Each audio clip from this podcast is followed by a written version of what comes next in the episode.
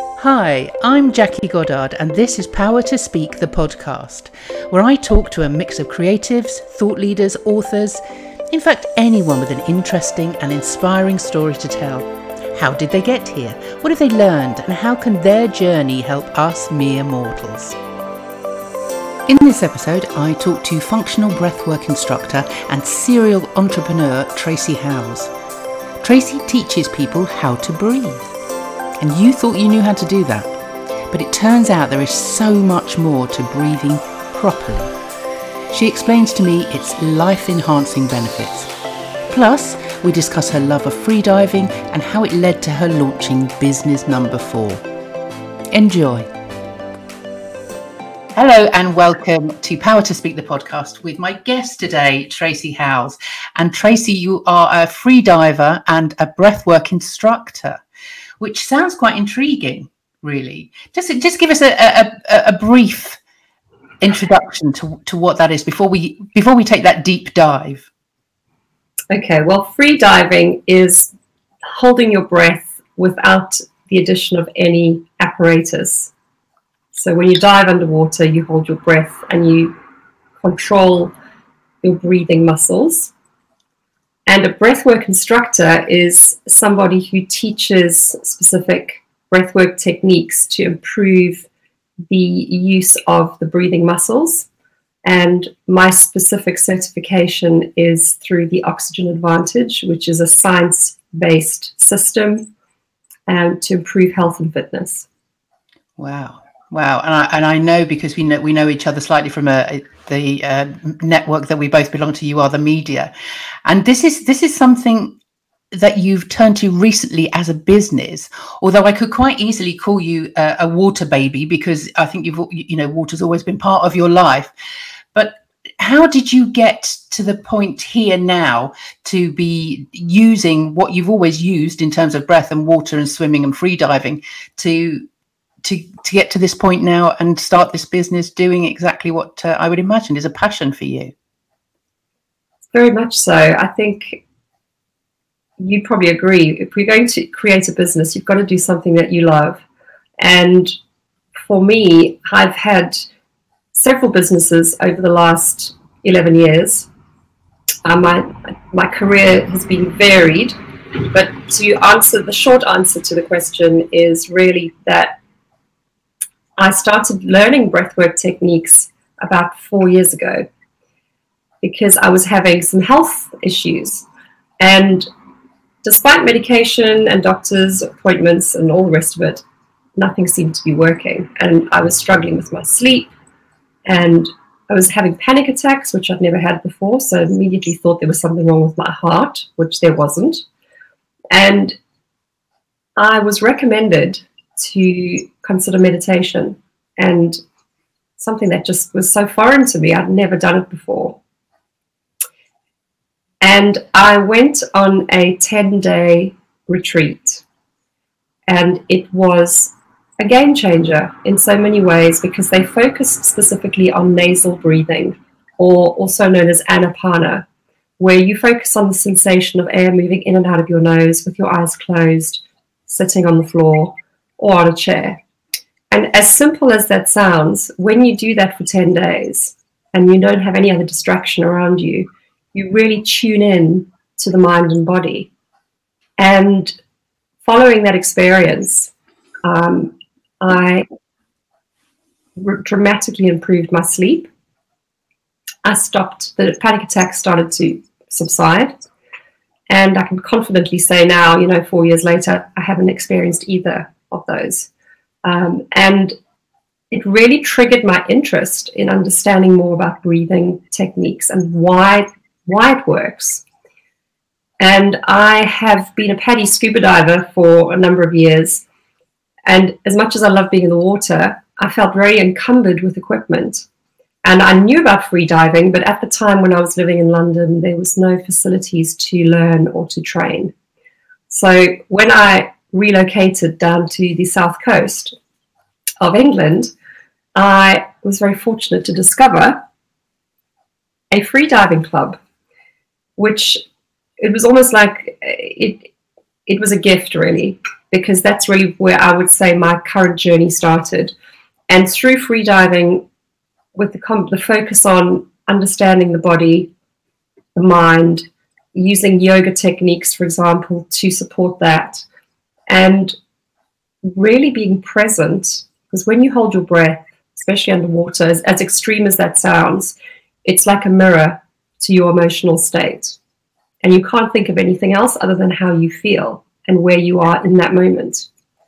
And I can tell you right that, that if I had not had that experience, I would feel like I was missing a limb. It's so part of me now. It's part of my DNA. Is really, um, but it also connects back to when I was a child because I used to. I started swimming as a baby, and loved spending time in the pool, holding my breath underwater. You know, pretending to be a mermaid and loving all of that. So I think your memories from childhood suddenly are you're triggered as you get older, and this, in my case, in a positive way. Yeah.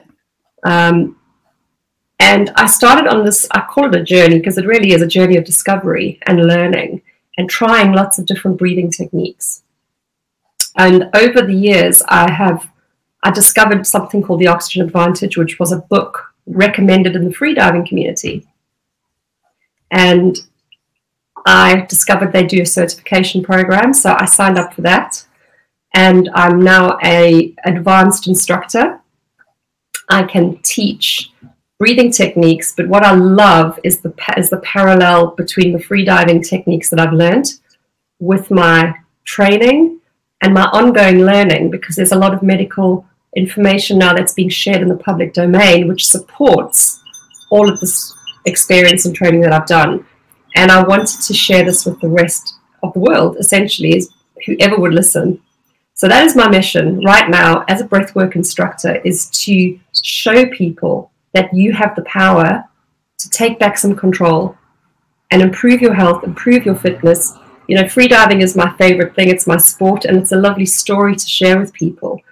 But essentially, at the end of the day, the clients that come to me, the transformations are remarkable. So, just picking up on that, the, the fact that obviously you, are working with people on their breath work. What I do in my work as um, a voice and presentation coach is very much about breathing and getting people to breathe deeply so that they actually can self-regulate their, their nervous system and you know diaphragmatic using their diaphragm to to get as much capacity into their lungs as they can so taking as much oxygen uh, oxygen as they can to help with anxiety. What you're doing seems like a completely different level of, of that. So I do it really almost as an as an internal external, whereas it sounds as if with your your um, instructions, with with what you teach, it's very much about the the inner body and the mind. Yeah, there's so much alignment in what we both do. I think where the training I've had has been, you can't have one without the other so for free diving, we do a lot of um, re- diaphragmatic stretching, um, and we tend to breathe prior to going under the water through our mouth. Very specific styles of breathing. We do something called segmented breathing, where you breathe into the stomach, you breathe into the chest, you breathe into the throat, and you do a lot of recovery breathing, obviously, when you come out. With the breathwork um, teaching that I'm sharing with people, we focus specifically on nasal breathing and diaphragmatic activation. So mouth is closed, as and it should be.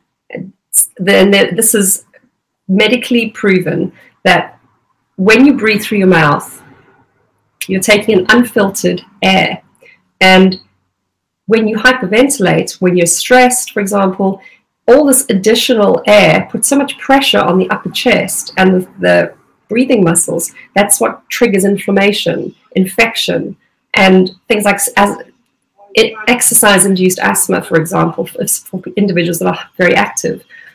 And by breathing through your nose, you are purifying the air, and it's got antibacterial properties. We have micro, a microbiome in our nose, just like you have a microbiome in your gut. That's very specific for monitoring the quality of the air that we take in and you can literally improve your immunity by only breathing through your nose when you have to. Because our mouths really should only be used for speaking and eating, realistically. And so, with individuals, when they do my training with me, a lot of the time this is new for them because if you think about when you're born, babies breathe very specifically. They do they breathe from the belly, breathe through the nose. As we get older, we are conditioned and we learn a lot of bad habits. And it's easier to breathe through the mouth, of course, because there's much bigger surface area. But the fact remains is that even though the nostrils are smaller, the quality of the air that we're taking in is better. And by learning, as you know, with diaphragmatic uh, activation and getting people to understand how the diaphragm actually moves and impacts the body, the body as a whole, you can breathe through your nose and breathe very deeply. And that is essentially what we want people to learn is to breathe light, slow, and deep through the nose, using the diaphragm with a gentle pause after the exhale. That is functional breathing. And that's what really attracted me to the certification because everything is practical. We can learn this. And the impact is remarkable. I mean, people improve their sleep very quickly within two, two to three weeks. I have people who've been on the course who haven't had more than four hours sleep a night for two years. Suddenly they're getting seven hours sleep. That is life changing for people. Yeah. Um, and obviously, what you were talking about, you know, pr- pr- presentation skills. I mean, the joy of being able to feel confident in yourself and know that you're in control of your body just by knowing how to breathe properly before you're in front of a room. Yeah. That is so powerful. And I love that. Yeah.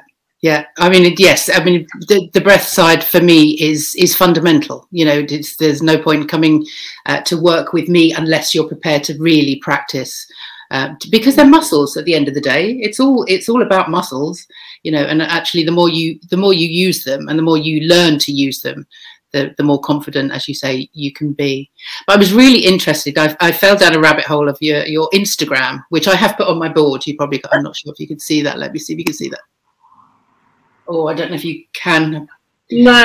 Maybe put the link up. I will put the I will put the link up. Uh, yeah, uh, yes, your Instagram is brilliant. I love I love your Instagram. Uh, there you go, and because it's it there's so much in there about what you do but what i came across that really i just needed to ask you what it was what it was. And i think maybe you've explained a little bit is the mouth taping. How does how does that work? Let me show you. I've got a picture here somewhere. Um there we go. This was this was on your instagram. So tell us a little bit about mouth taping. So mouth taping has it's very in terms of people knowing what it is. It's it's not known publicly. Um, it was actually fit, originally developed by dentists to help with healing after surgery to get people to breathe through their nose and not through their mouth. And the tape that I use for my clients is called MyoTape which can be ordered online. And basically, how this works on the premise of breathing through the nose, if you think in this way, ideally you want to breathe through your nose day and night. But when you're sleeping, you have no control necessarily of how, over how you're breathing. So, with clients that I work with, we get them to breathe through their nose during the day very mindfully, you know, and in the evening, they tape their mouth so that the lips are gently pushed closed while you sleep, which encourages nasal breathing. And this is this is the game changer for so many people. If you suffer from insomnia, sleep apnea, um, or you on a CPAP machine where you know just just so uncomfortable and really noisy, um, any kind of, and especially women going through the menopause, sleep disorders imp- increase dramatically um, in that period. Um, or stress and anxiety, when the heart rate and the cortisol levels are too high in the body, you're not going to get a restful sleep. And the mouth will generally, if you're on a very soft pillow and you are sleeping on your back, what ends up happening is the jaw relaxes, the trachea muscles relax, the tongue slides down and actually narrows your airways, and that causes snoring. So snoring is essentially turbulence in your upper airways, so in your throat and in your nasal cavity. And mouth taping can literally help you to stop snoring, stop completely. Uh, for some people, they have to wear it all the time. Other people, and I would put my hand up and say I'm one of them. I don't snore myself, but I do realize that occasionally I will, my mouth will fall open at night and I'll wake up and you know you've woken up with a dry mouth, which is an indicator that your mouth was open while you were sleeping. So by taping the mouth, what it does is it's, it's hyperallergenic tape that sits very comfortably around the outside of the lips, so it doesn't seal your mouth. So people think, oh my God, I might get suffocated. No. All it does is it pushes it together so that you breathe through your nose. And if you'd like me to go into more detail, I can. Oh, please do. Um, so we have a, a molecule um, in our nasal cavity called nitric oxide. And nitric oxide is it's very specific because it's only produced in the nasal cavity. Specific, you know, um, there's other types of nitric oxide in the blood, but this is different. It doesn't. It's not produced in the mouth, and it's a vasodilator. So by nasal breathing, you increase the production of nitric oxide in the nasal cavity. That means that your blood vessels are going to widen, which means you're going to get more oxygen into the lungs. And once the oxygen reaches the lungs, we have little sacs called alveoli sacs. And this is why I talk about light, slow, deep breathing. People think, how can you breathe light and deep at the same time? If you can manage a full breath through your nose and your diaphragm expands laterally, so shoulders are relaxed, rib cage expands, that is an indicator your diaphragm is activated and you're breathing deeply at that point, the nitric oxide is helping shift the oxygen and moving it into the bloodstream. So you've got essentially um, this incredible facility in the body to help you breathe better and oxygenate your tissues better. And a little bit of sort of blood science, you know, we do, um, and I'm sure we're going to talk about this later, but breath hold is a very good way, um, as well as humming on the exhale, to increase the production of nitric oxide in the body. Because what happens is the nitric oxide is like a facilitator as well, and it will trigger the carbon dioxide increase in the blood, will trigger hemoglobin proteins to release oxygen. So you can manually, as well as you know normally, actively increase your oxygenation into the blood and the tissues yeah. um, just by understanding how to manipulate the production of nitric oxide in the body. Wow. I was I was doing all of that as you were talking. I was, I was automatically sort of breathing.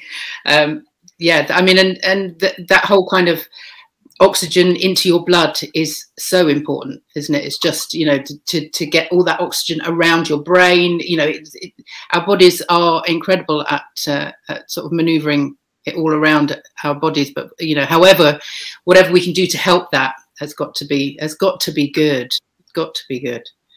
Brilliant.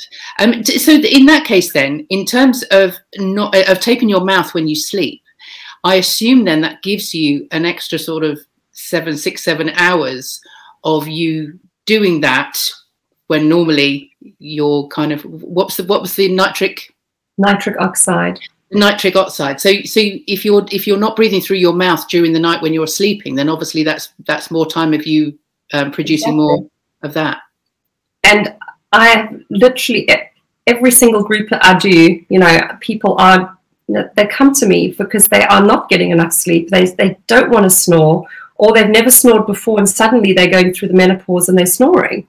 Yeah. You know, or men, you know, and men sometimes can be sadly the, the ones who suffer the, as well the most over the age of 45 because there is a change in vascular pressure in the body. And vascular pressure is another part of the, you know, the breathing muscles not working correctly. Um, and I'll I'm going to add this to the conversation, um, but if you want to edit this out, you can. um, a good indicator for men that their vascular pressure is not working properly is that they should wake up in the morning with an erection. If they're not, that's an indicator that there is a problem. And normally, what will that will also be an indicator that they have some kind of sleep disorder, or there's and or there's snoring problems. Oh. And so, you know, this information is not it, it's out there, but it's not. It, most of the time, it's in medical journals. People don't know about it, Yeah. and I think there is definitely a need to understand more about how the body works because when you have that understanding, then you're more likely to apply preventative measures. yeah. Um, so you know, it's it's a bit like being an athlete. You're not going to push yourself during the day, do all the right exercises, feed your body correctly, and then you know get two or three hours sleep a night and sleep with your mouth open. Yeah. That would just destroy all the good work you did during the day. Yeah. So- You know, for us, if you're going to breathe through your nose during the day, take steps to ensure you breathe through your nose during the night. And sleep trackers, you know, we have so much wearable tech these days. You can literally track the quality of your sleep. And with individuals that I've worked with who have Garmin watches, Fitbits, you know, there's a lot, I can go into a lot more detail on wearable tech if you'd like me to.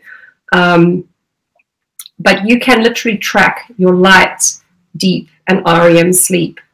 yeah, I do.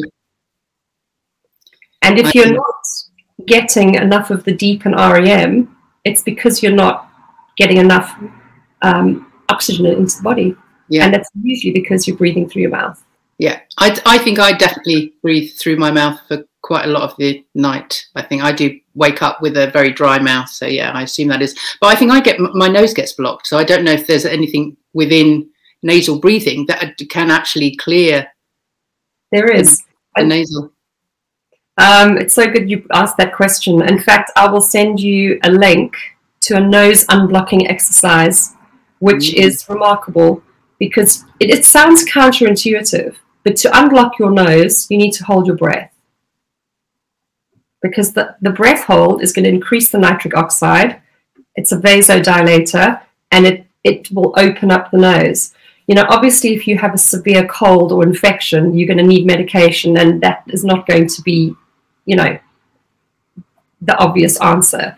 But if you just have general congestion and you're a normal, healthy individual, um, nose unblocking can be done by holding the nose and nodding the head forward and backwards for a specific amount of time. And you repeat this exercise, and that eventually will open up the nasal passages.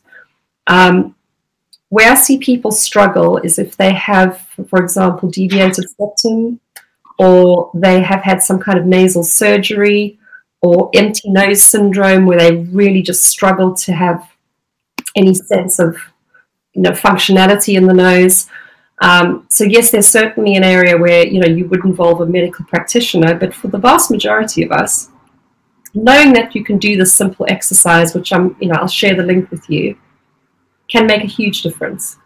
Um, and in the same regard, you know, combining that with the taping, you can literally change your breathing because it's like anything. It's a, you practice, you get the results. Yeah. No, that I will definitely try that. And my my daughter has yeah terrible issues with that, so that that would be very very helpful. And I will certainly put tho- that link into um, into any of the, the copy that I that I put out with this with this podcast because that that's incredibly helpful. Um, you were talking about counterintuitive, and I that that was something for me when I saw you stand on the stage at the You Are the Media uh, in at the Lighthouse in Poole at the end of Ju- uh, beginning of July, and you you did a breathing exercise with the audience, which was was incredible. There was there was something in there that for me was counterintuitive, and it was the holding your breath after an exhale. Yeah. So you're so used to kind of breathing in, holding, and then breathing out.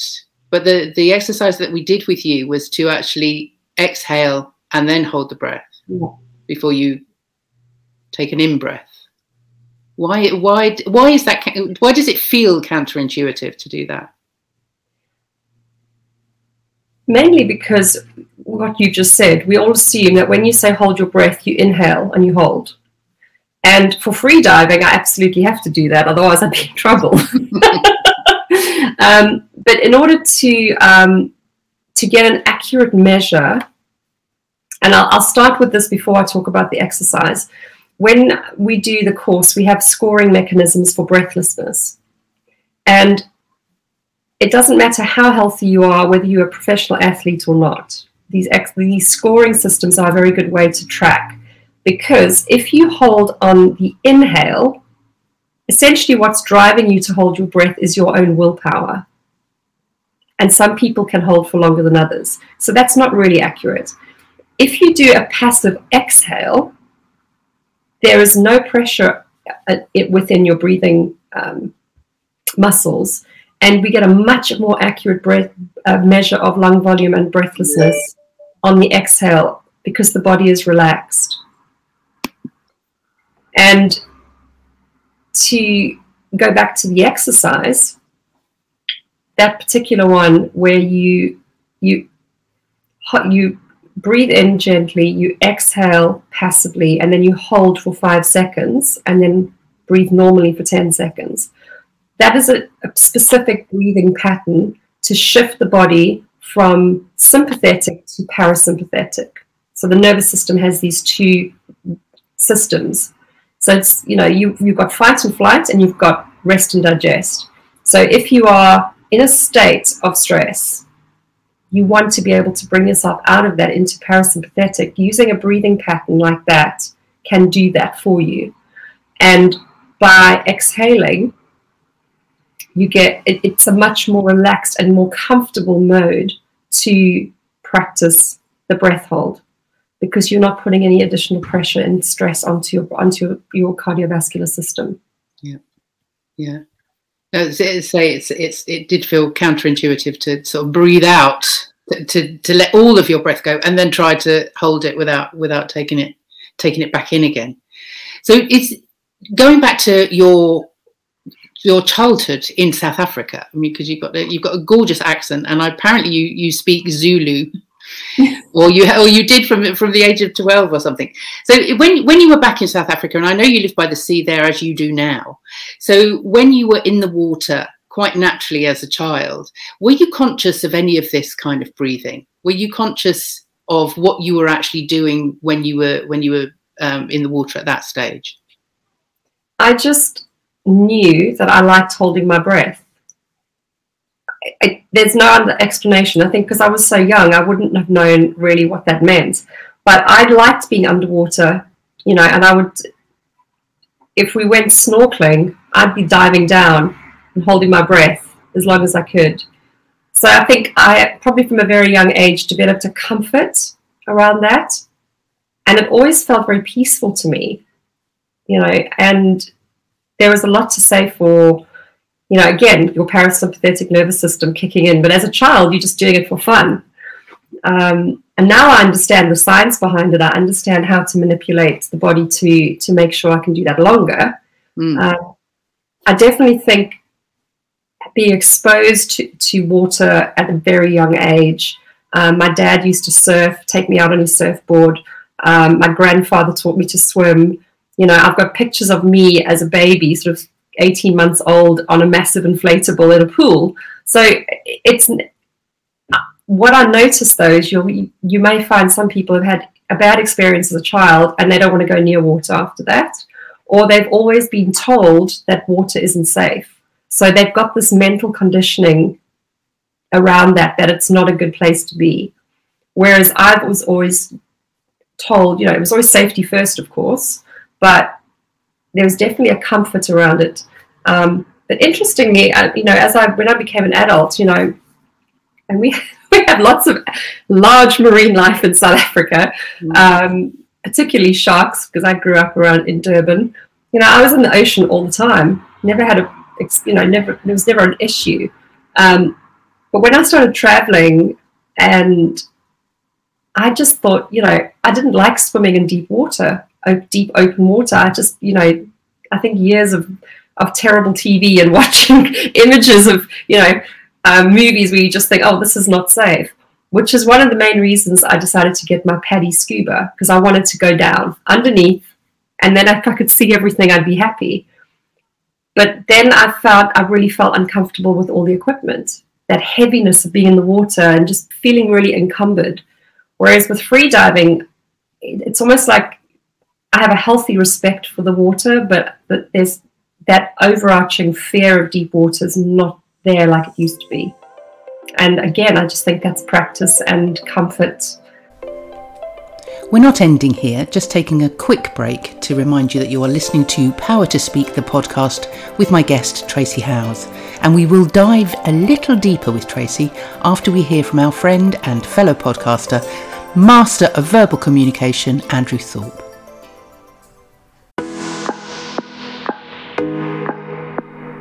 We're all in the persuasion business, whether that's pitching to a potential client, selling ourselves in a job interview, or convincing a teenager to tidy their room.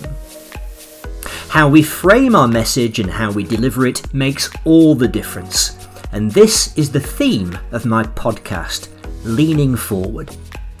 I'm Andrew Thorpe, I'm a speaker, a trainer, and a storyteller, and I'd love you to tune in to our latest episode. I just I, I wonder whether there is something in uh, in the womb being full of water. is that Possibly. you know you know us us being in water from from yeah, yeah. conception kind of thing is is whether that's something comfortable because I, I I love water. I do feel comfortable in water, but I certainly haven't uh, free dived. And and the the idea of of diving with all that equipment is is quite scary to me too, actually, because mm-hmm. it's so heavy. It's all you know. There's that kind of fear of not being able to reach reach the surface again if you actually go under with all that mm. stuff on your on your back. I, you know, there's a with free diving. I think what's really important is that we we have very strict safety protocols. So you know, you don't just jump and hold your breath and off you go. You have to go through you know rigorous training, and a lot of people will do a free diving course because they're going on holiday and they just want to you know swim around you know a few meters down through the, by the coral reef, and that's absolutely fine. You know, if you can spend some time down there, but not interfere, because the, the bubbles on the scuba equipment interfere with um, the marine life, so you end up having more intimate connections uh, and you know experiences with with the sea life because they feel like you're one part of the yes you know, you're part of the world yeah, yeah. Um, but I would say what's driven me beyond just a, you know, recreational, because I compete as well, although we haven't been able to in the UK since 2019 with COVID. Um, you are essentially competing with yourself because it's all about how you manage your breathing and your mindset. And one thing I can say is if you've had a bad day and you're stressed and your mind is all over the place, it's pretty impossible to hold your breath because then you're just adding more stress to the body. So I do think the sport attracts very specific kinds of people. You know, there's there's very much the spearfishing community, but then you've also got competitive free divers who you know are sponsored and they live to train, and that's what they do all the time to challenge depth and distance um, records. And then you've got others who are who love the sport, like me, who like to compete because it's a test for ourselves. Hmm. But the bottom line is, I want to learn to be as good as I can be so I can spend more time underwater and have those lovely experiences. Yeah. You know, um, and yeah, it's a great story to share with people. You know, because it, it, it is. Someone once referred to this as the most relaxed extreme sport. yeah. Yes, but it is totally extreme, totally extreme. So, what, so what is the, the competition in free diving? Is it the depth? Is it the amount of time you spend under there? What what is the what is the the competition? What are you what are you so, competing for? There's two different start, types of competition. There's depth and there's distance. So depth is done in the ocean, and distance is done in a pool. Um, and you have a number of disciplines. So some people like to specialize, other people like to do them all. You know, the more varied you can be, the more points you get in a competition. And you know, the current world record for women, women's depth diving is 122 meters. Wow. And for men, it's 131. And that's, that's yeah, it's amazing. And this is diving with a monofin, which is a single blade with your feet um, strapped into it. So that's a very specific depth for that discipline. You also have another one called variable weight, which is where you are attached to a mechanized pulley, which pulls you down to, you can go down to even more than 150 meters. And that's all about breath control because you have to get to the bottom, stay conscious, pull a trigger, and then go back up and still remain conscious and do your safety protocol for it to be a valid dive. So it is pushing the limits of human um, ability. In the swimming pool, you don't have to worry about equalization because that's the issue with depth. If you can't equalize your ears and change your breathing depending on your depth, you know you can do some serious physical damage to yourself. So um, all of those competitions have very high safety protocols.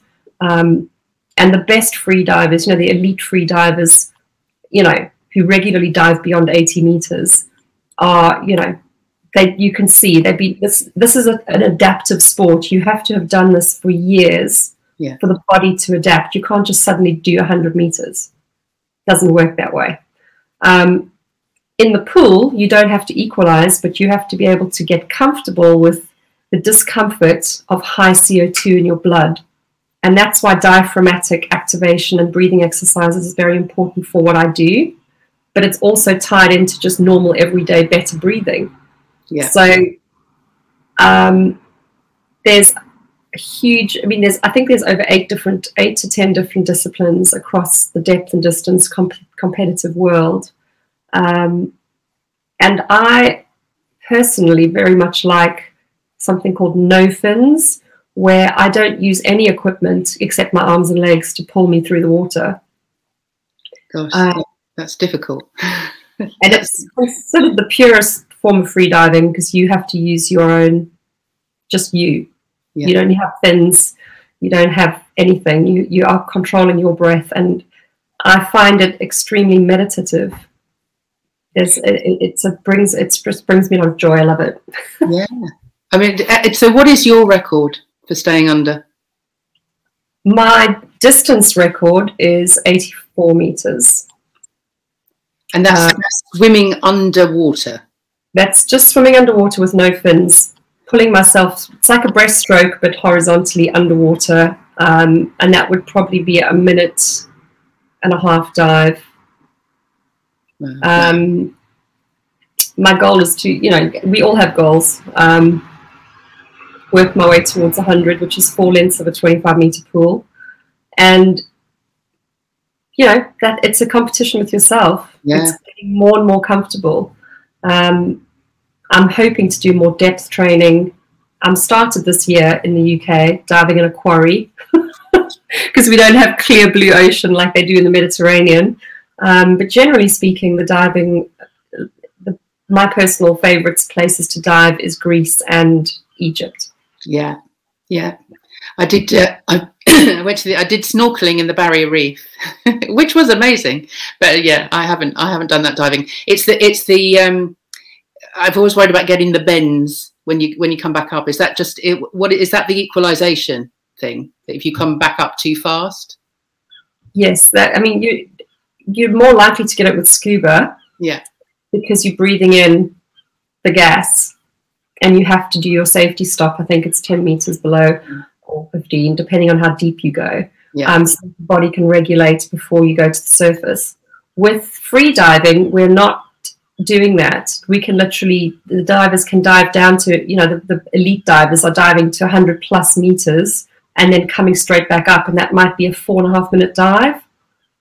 But because they have practiced their equalization, there's a lot of scientific um, research and also you know the body reacts very differently at different depths. And by understanding that and uh, impl- applying specific breathing techniques they are able to do that safely without getting the bends.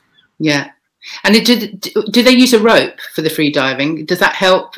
Yes um, regulate coming back up?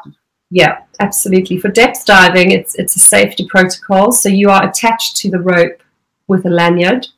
So worst case scenario, if you had to black out underwater, um, also they have something called a dive eye, which is a, a video camera that's lit and it, it it moves down the rope with you. So they're watching you on screen. They also have sonar.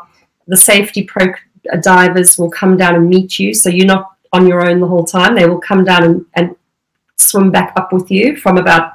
Sometimes they'll go down to 30 meters, but essentially, if there's a problem, they can pull the diver up on the rope. Yeah. But most of the time, blackouts tend to happen near the surface and often are not you don't know you're going to black out you know it, it's based on being really hypoxic you don't have enough oxygen so therefore your body shuts down it's like fainting yeah and if it does happen underwater your safeties will pull you up or if it happens on the surface you know you naturally fall into the water but the safeties are right next to you literally shoulder to shoulder so no you know they will hold you out of the water and they will encourage the breathing to take to continue. So they get you back into a, you know, a state where you are awake and alert. Yeah. Um, and it is the nature. There's always, you know, safety in all sports.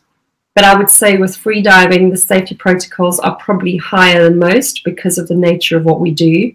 Yeah. And I've never dived without without safety. I always yeah. have someone with me, and that's really important. Never dive alone ever because no. that's you know what's going to happen if you black out and there's no one there yeah and sadly we have lost people because of that yeah no it's it's uh, it is an amazing sport and i do wonder why it's it, it, i mean obviously there is diving in the olympics but not this kind of diving is there? No. No. Free diving is considered such a niche sport but we have our own world championships every year um, actually happening in cyprus in september. And you'll be, going to that? I'm not part of that. Um, I think they choose they've chosen divers from I think 2019 results specifically for the UK. A lot of the UK divers couldn't get out and travel, so you know. But I'm I'm I'm still I'm still new to the sport. I mean, I've only been diving since 2018, so I think it'll take me a while before yeah. my my results are considered for for that. Oh, but I'm happy to take part in the UK Championships. That that's a great measuring stick for me. Yeah. So d- tell me how you ended up in the UK then, because in terms of obviously, you know, the, the water baby that you are uh, and diving and all of those things. I mean, obviously South Africa is beautiful, and I would imagine that diving there is incredible. So how how did you end up in in the UK? I mean, just in terms of uh, the the entrepreneurial side of you. I mean, I know that you've been on quite a journey through your your career to get to this point. How did it How did it all start for you, and what was what was that kind of journey like? Well, I left South Africa, you know, in my twenties, and um, back in those days, so long ago, right?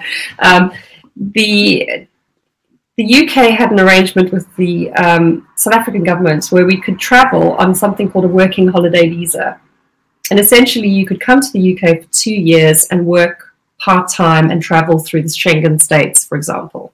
So it was a kind of rite of passage. And that's why at that time, lots of South Africans, Australians, New Zealanders, we all came to the UK to have that experience and then go back to our home countries.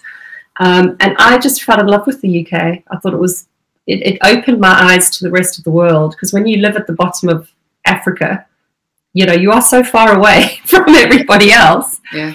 Um, and I love traveling and I love meeting new people. So I decided to come back to the UK to study and eventually was um, I found I was sponsored by a company to stay in the country, which allowed me to, you know, just continue living here. And loved it so much. And eventually I was awarded my British citizenship.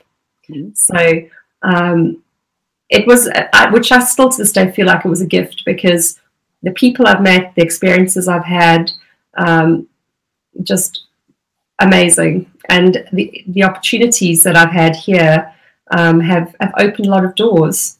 So, as much as I would, you know, I go back to South Africa, visit, love the country. It is obviously my home country. Um, the UK is my home. You've obviously have a love of food and restaurants and just that kind of social side, the events side. So uh, tell us a little bit about that. Was that something that you brought with you from from South Africa, or is that something you discovered over here? Or Can you repeat the question? Sorry. The the foodie side of you. Oh. so that was my previous business. Um, I've always loved food and hospitality, but I worked in the first couple of years and living in the UK. Um, I worked in all sorts of hospitality environments, from private members clubs to catering to you know events. I just loved it, and when I was able to um, start my first business, which was back in 2010, I'd gained so much knowledge from working in the industry, and I'd also worked in a luxury networking industry, which was an eye opener because I got to meet incredible luxury brand uh, marketeers and also discovered networking for the first time. So I remember sitting down on my lounge floor with lots of pieces of paper around me going, here's all the things I love marketing, events, food, um, travel, you know, what, what am I going to do for my first business? And I ended up creating a restaurant marketing consultancy, which I had for 11, nearly 11 years. And it was, it kind of ticked all the boxes for me because I had worked with some incredible entrepreneurs who became my mentors in the first few years that I lived in the UK. And they gave me the confidence to pursue my dream of having my own business, but also the knowledge and the skills and I thought, right, I'm going to take the marketing that I've learned. I'm going to work in an industry that I love. And I was looking for an opportunity where I would fit. You know, what can I give the market that no one else is given? And the first thing that came to my mind was, well, there's lots of PR agencies doing amazing work, but I'm not really a PR person. I prefer the marketing and the strategy so I started with marketing specifically for restaurants, being an independent marketing manager for restaurants who couldn't afford to hire someone full time. So they would come to me and I would create bespoke services for them. So newsletters, um, copy for print. Um, I'd do I'd organize events for them, and then social media started to come into its own really to, in 2010 2011 and i thought this is amazing because for me it was networking online. And I was one of those first million people in the UK to sign up to LinkedIn. It's like a badge for that somewhere. I was like, this is so awesome. I love it. It was very American at the time. You know, it wasn't, it hadn't kind of molded to the UK market yet. But I knew that was going to change things in a massive way. I mean, look how much we use LinkedIn now. So I thought, okay, I'm doing marketing and events already how about I learn this social media for business and I d- offer that as a service? And that's exactly what I did. I, I literally hunted on Google for social media training. And believe me, back in 2010, that was very hard to find. I can imagine. And eventually I found someone um, who was doing like a short course on how to use, you know, Twitter and Facebook. And I was like, this is perfect. And I lapped it up. And I made it my mission from 2010 onwards to get really good at social media. And the more I learned, the more I could teach my clients or manage their profiles for them. So that was my business number one. then one of my friends who also worked in hospitality said to me, You know, Tracy, you used to work for this luxury network, you know, but there's nothing like that in hospitality. And I'm, you know, we were always phoning each other, going, "How do you use Google? Whatever. There's certain things in Google. Or have you heard about this newsletter platform? It was this word of mouth. Like, how how do we do this? So we decided we were going to start organizing coffee mornings. This was in 2014 with all the restaurant people that we knew. And within two years, we had, sorry, this is 2012. And within two years, we built up a following of people and we launched the London Restaurant Network, which was a network for restaurant professionals to get together once a month, very much like you are the media, that imagine everyone in the room is in hospitality, with speakers, um, you know, people from the tech world, celebrity chefs. We had everybody would come and do a talk. You know, Deliveroo when it started. Wow. how long ago it was. Um, we had amazing people like Marcus Wareing come and do a talk. You know, Master Chef professionals, and it worked because everybody was learning, and the, the you know the, the individuals with the, the profile helped us grow our profile. So we had that business for four years along with my consultancy, and I loved it. It was just a joy. And it's yeah. a very long answer to your question. No, no, no, that's perfect. I mean, um, because as you say, it's it, it, networking has has become such. I, maybe maybe it's just because I'm relatively new to networking. I started my mm. business mm. not even three years ago, um, and that was my first thing. Was like, well, I need to go to some networking things, and actually to find networking groups that I felt I fitted into took me a good couple of years to you know to find um, a network of people that I, I felt I could collaborate with and that I was on the same wavelength as because so many networking groups are kind of you know p- people just trying to find business from other people that they're you know that they're, they're yeah. sitting with uh, or giving out business cards so you know to, to find networks like you are the media and i know you've been quite a um, quite a big part of that in terms of connecting people and, mm. and socializing within those networking groups, which I think is really important for, for networking, is, to, is that social side rather than just the business side. So, you know, I think that's that's a fantastic business. And now we've all gone on to Zoom the networking thing, and as we know from you the media, that there is this kind of online offline version now, this hybrid version that is in person and also on Zoom at the same time. So, can you see yourself? I mean, obviously, you've gotten uh, into uh, you. Your business has changed completely in the last year. Yeah. Has has the networking helped you though? Is is something is networking something you still use?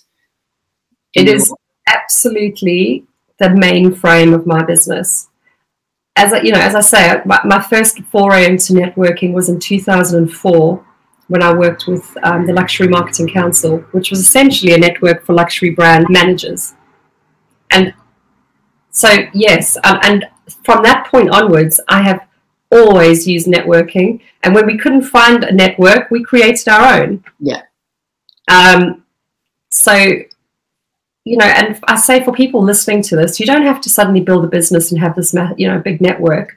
You could just get four people who do what you do and love what you love, and meet them once a month, every month, with a strategy, uh, with an agenda. Yeah, there's a network, and I've done this on numerous occasions. Um, what I will say, what was very interesting with with the COVID pandemic, I, after having left London, moved you know, I was in a different market. I did a huge rebrand during the 2020 of my marketing and social media business. And I decided to really niche it down just to social media training because that's something I love to do. And I used to be a lecturer in the subject of social media marketing for um, Le Cordon Bleu, the chef school in London. So that love of teaching and the tech behind it and the networking all came together in that.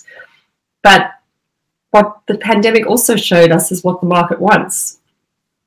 And I think I mentioned this on the You Are the Media event when I was talking to everybody that on stage, is that people looked at my website and went, okay, she does social media.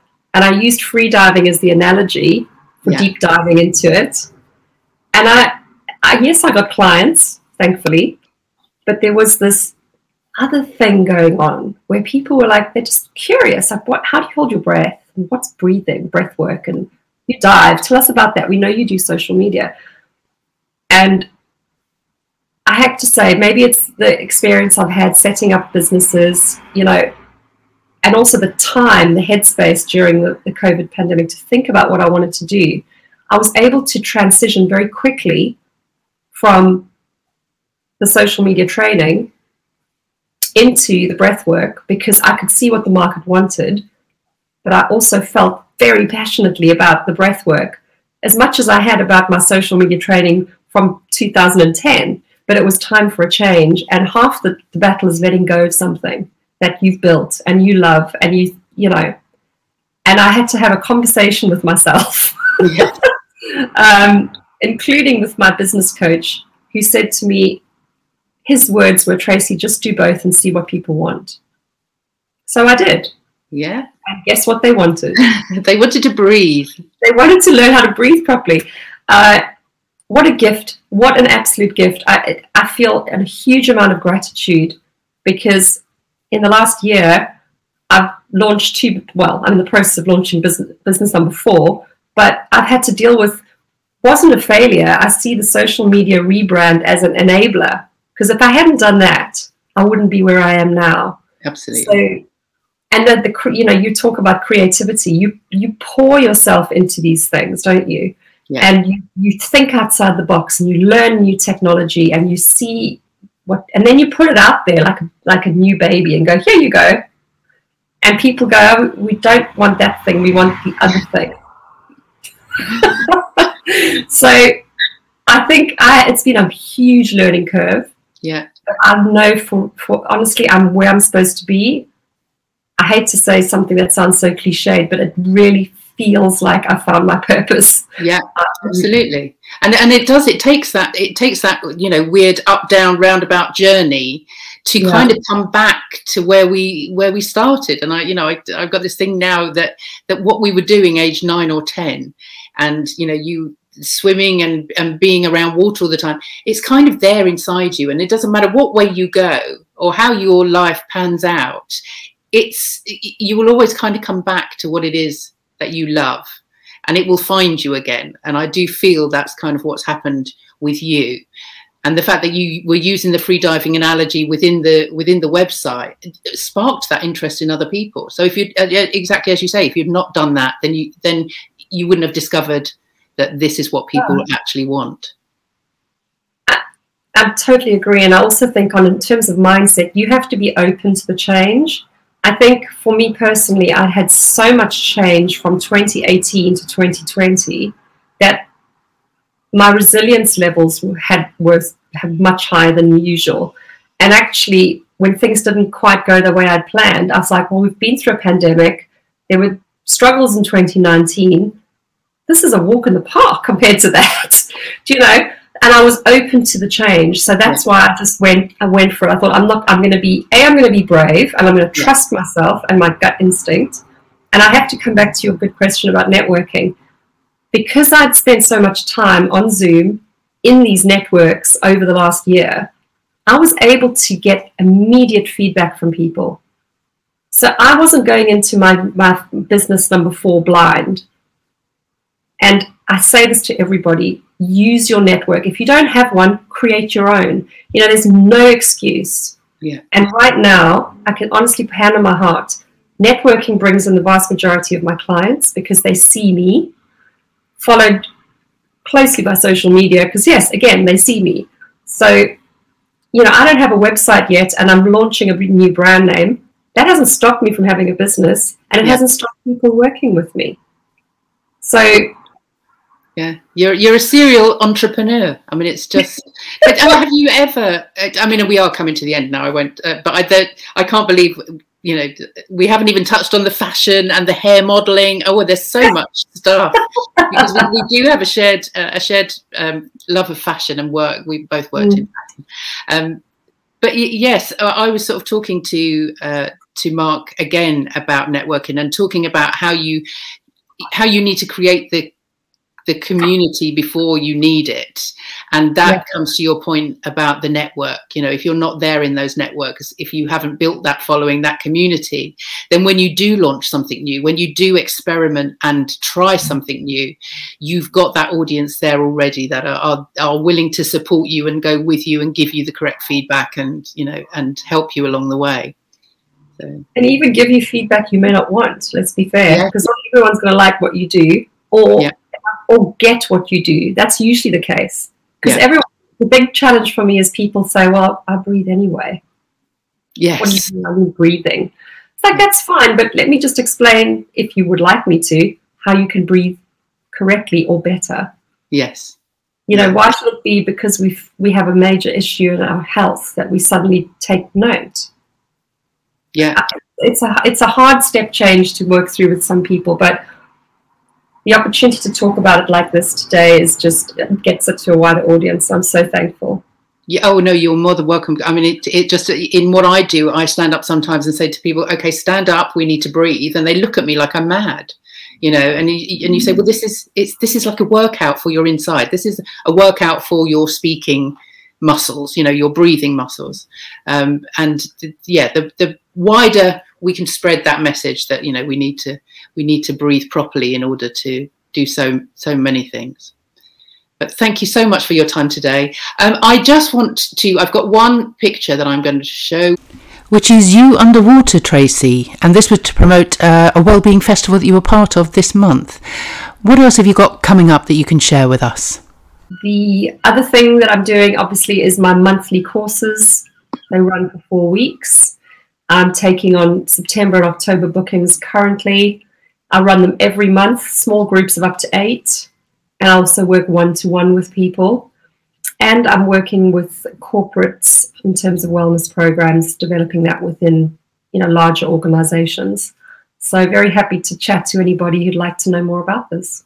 Fabulous. I've put your uh, LinkedIn link there on the screen, uh, which I will put in any blurb that I put out with this podcast. Is that the best place for people to find you? LinkedIn and Instagram are my chosen social media channels. So if people are on those channels, they can DM me. But I'll also share with you my one to one booking link where they can literally book a Zoom or a phone call with me immediately. Um, this is all happening while the website's being built. So I don't have a site as yet, but I'll send you the the one to one booking link as well. Fabulous. Oh, brilliant. Oh, it was just so fascinating. I could just talk for hours. I mean, it's just, and it's something that we don't talk about enough, our breathing. As you can probably tell, I'm, I'm a bit of an advocate as well. But yeah, thank you so much for your time today, Tracy. And I will certainly be using some of those exercises. And I'm looking forward to uh, maybe taping my mouth. and certainly, I will be talking to my daughter about uh, holding her breath to clear her nose. So, yeah, lots of really interesting stuff there. So, enjoy your weekend and the rest of your week. Uh, thank you very much, Tracy Howes. Thank you so much, Jackie. Been a pleasure. Thank you to Tracy for a fascinating insight into breathwork and the world of freediving. I will certainly be more conscious of how I breathe and I will remember my mouth should only be used for eating and speaking. Another great takeaway from our conversation for me is to listen to your customer. You may think they want one thing when actually they're looking for something completely different. And on networking, learn to love it more. And if you can't find a network you love, create your own. What were your takeaways from our conversation? Connect with me on LinkedIn or contact me through the website powertospeak.co.uk and let me know. And remember, if you, like all of us, are in the persuasion business and need inspiration or tips on the art of verbal communication, then tune in to Leaning Forward with our friend Andrew Thorpe. Thank you so much for listening. If you like what you heard, then please leave a five star review on whichever platform you're on. And if you'd like to receive information about future guests or would like to know more about Power to Speak coaching, then sign up for our fortnightly newsletter at powertospeak.co.uk. Bye for now.